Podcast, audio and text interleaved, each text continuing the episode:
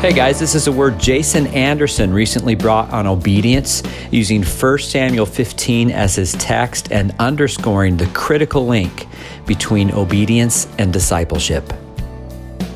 I wanted to talk a little bit more on the topic of obedience because I don't think we can learn about it enough because I don't know about you, I'm I I'm just so great at it. I can't learn anything else. Yeah, I'm not.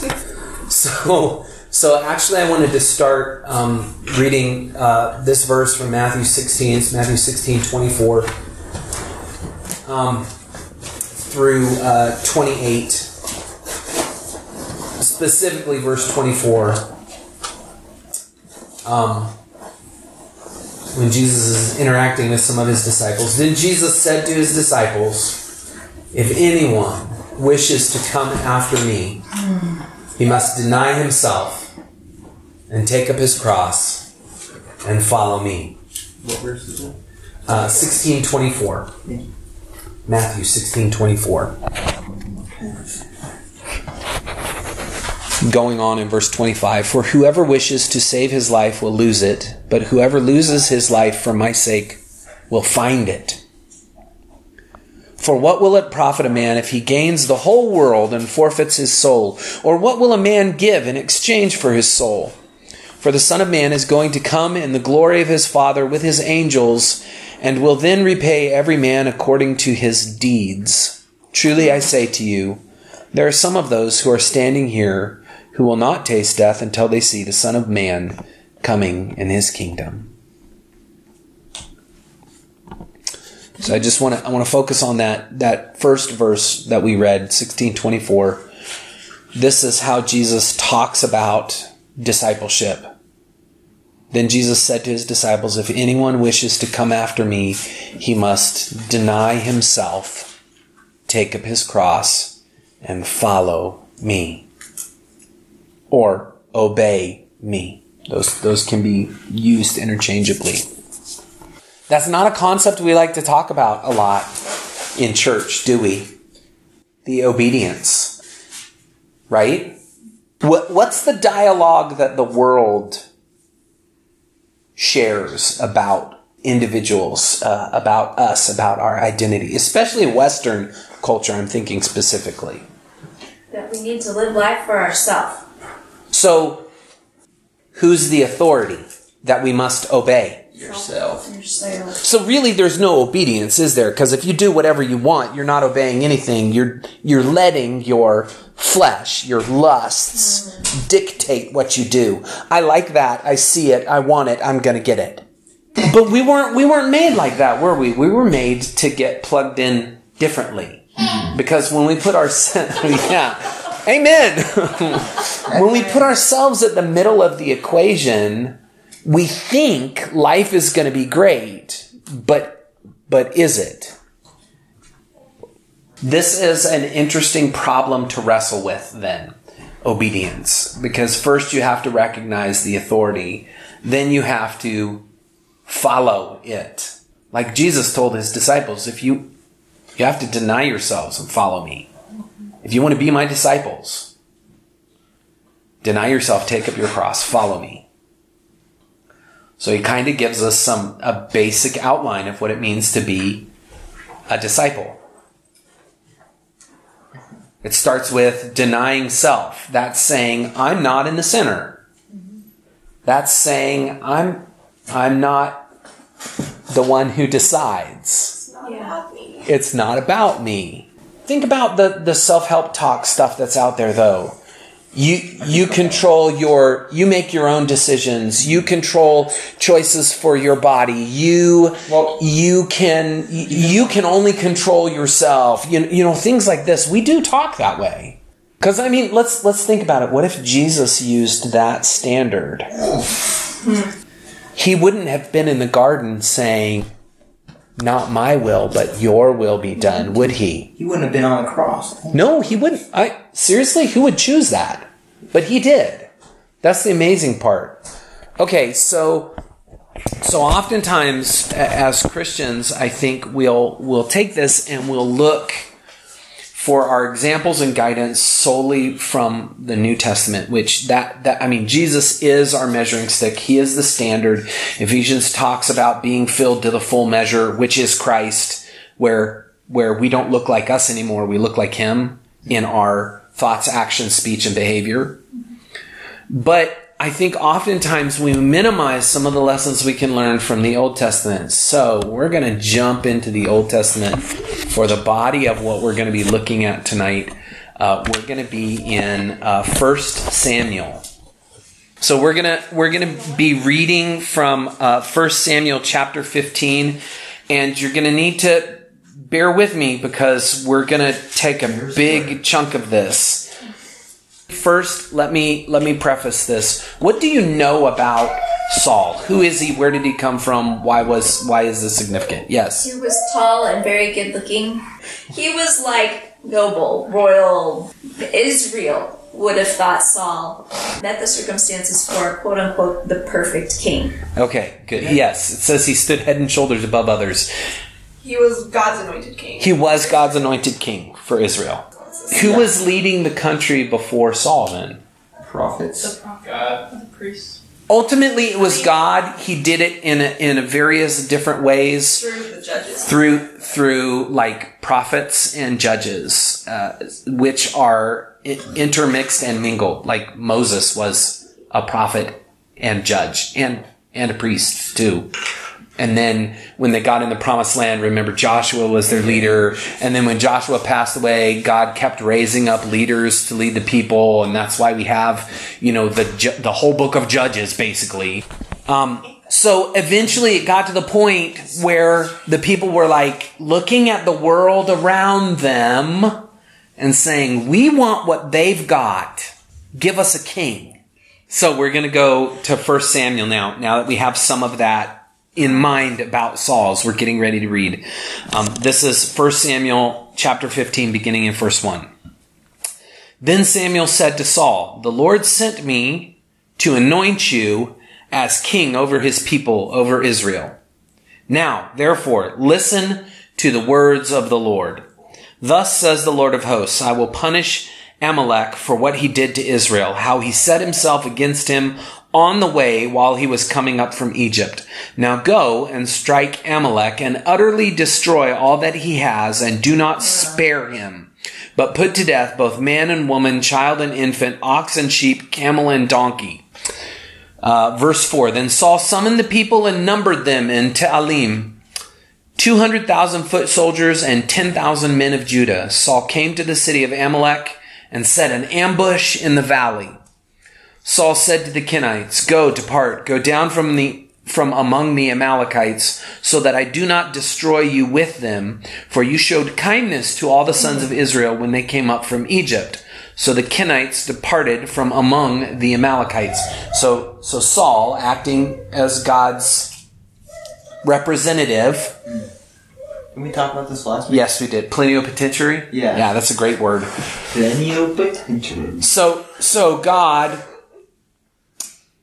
through Saul sifts the people groups.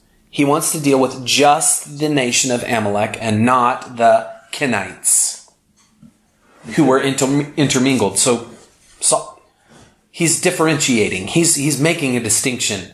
These people are under God's wrath, these people aren't. Verse 7 So Saul defeated the Amalekites from Havilah as you go to Shur, which is east of Egypt. He captured Agag, the king of the Amalekites, alive, and utterly destroyed all the people with the edge of the sword.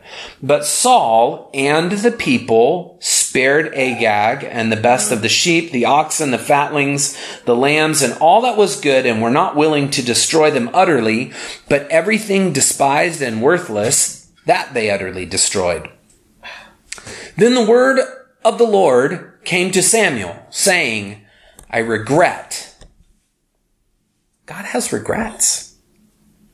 I regret that I have made Saul king, for he has turned back from following me and has not carried out my commands. And Samuel was distressed and cried out to the Lord all night.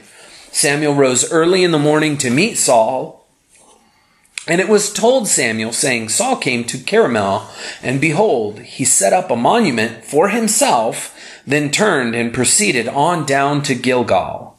Samuel came to Saul, and Saul said to him, Blessed are you of the Lord, I have carried out the commandment of the Lord. But Samuel said, What then is this bleating of the sheep in my ears, and the lowing of the oxen which I hear?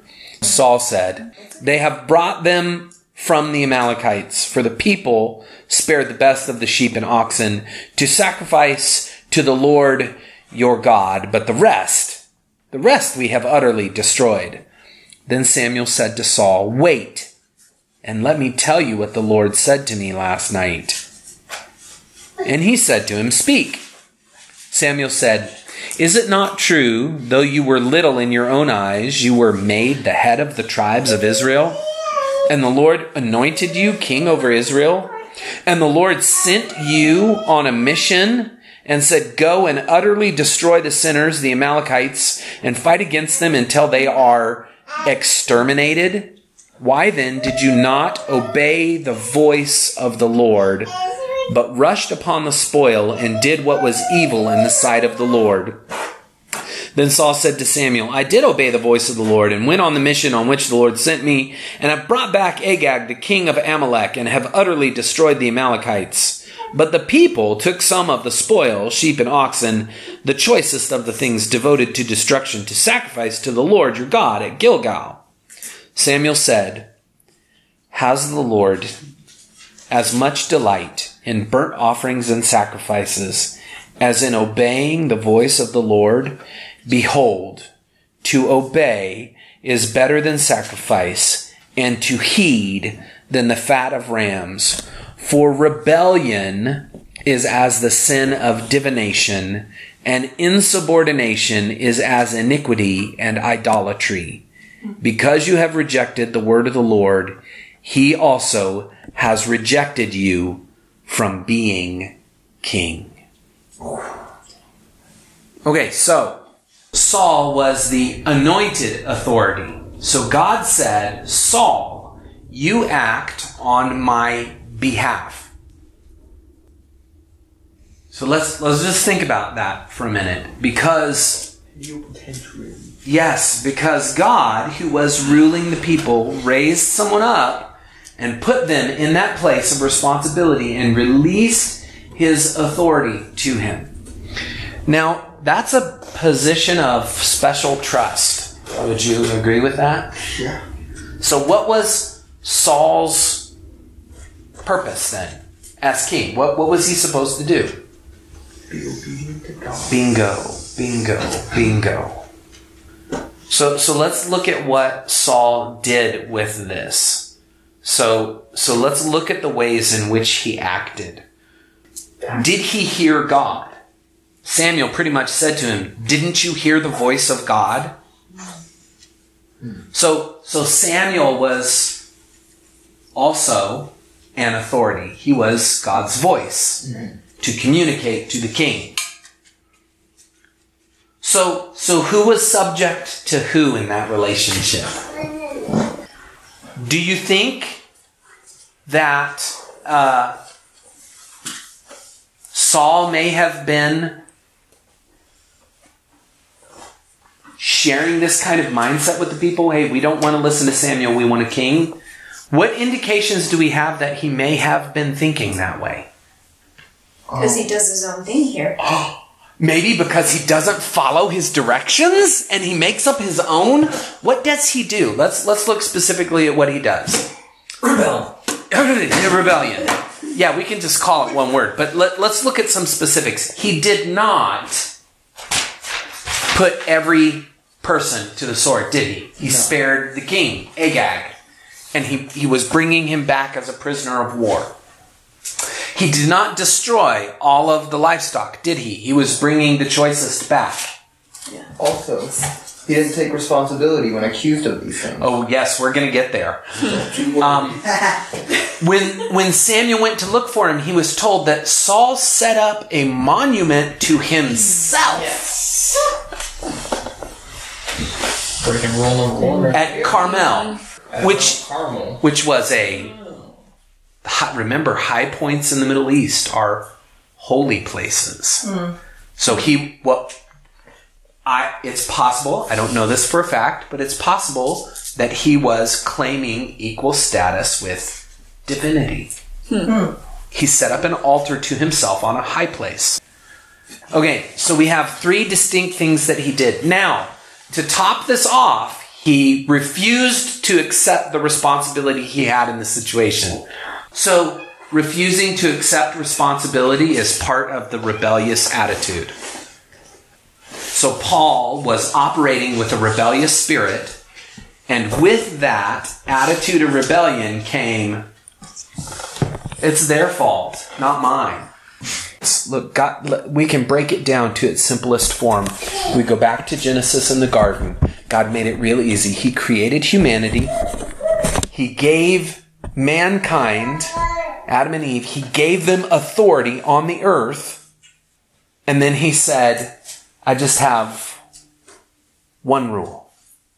Not 10 commandments, not 613 religious laws, not two commandments, even, just one rule. Don't eat from the tree in the center of the garden. And we saw how that went. We couldn't even get that right. So there is rebellion against the Creator in, in His creation. And God, there is a time, and God's already worked out the plan. That's what Jesus was all about. 1 Corinthians uh, 5.19 tells us that that the Son came to reconcile the world to the Father. So, so Jesus came not just for humanity. He came to reconcile all of creation back to the Creator, to bring it back into a state of obedience. That's what the kingdom of God is about. It's about the authority of God, His rule, His reign, and that over which He reigns. So, so the question, the question we have to ask ourselves is, are we going to learn these lessons like King Saul? Are we going to continue to propagate that rebellious spirit? Which, which I'm sorry, it's, It's evident that it's, we are. it's evident that we, we can't escape it from birth. But the hope is that Christ made a way. That's why he said, "I'm l- listen. I'm, there's going to come a time when I'm not going to be here." So it's going to be basically he's saying, "Listen up, guys. It's going to be hard to follow me because you're not going to see me or hear me." Remember, what do people do? Uh, that was a great observation. What do people do when they don't see or hear the thing that they're following? They go, "Give me a thing to follow." They lose interest. and they make a golden calf or they pick a king or they put something there. Jesus said, Okay, I'm getting ready to go away. And it's going to be hard for you. As a matter of fact, some of you are going to forsake me and deny me. Oh no, Lord, let it not be. Thanks, Peter. But when he ra- when he rose from the dead and he appeared to his disciples, he said, "Tarry in Jerusalem. I'm sending a comforter. I'm sending a helper. I'm sending my spirit." So we can't do it. He must do it for us, through us, in us. And he paid the price to be able to make it possible so that the Spirit of God no longer just rests on us or fills us, but dwells within us. That's why I always go right back to the Great Commission and Jesus reset it. He hit the big reset button and he said, "Th- It's this simple go make disciples, baptize them in the name of the Father, the Son, and the Holy Spirit, and teach them to observe all that I have commanded you. So, the way to be a disciple is the way of obedience.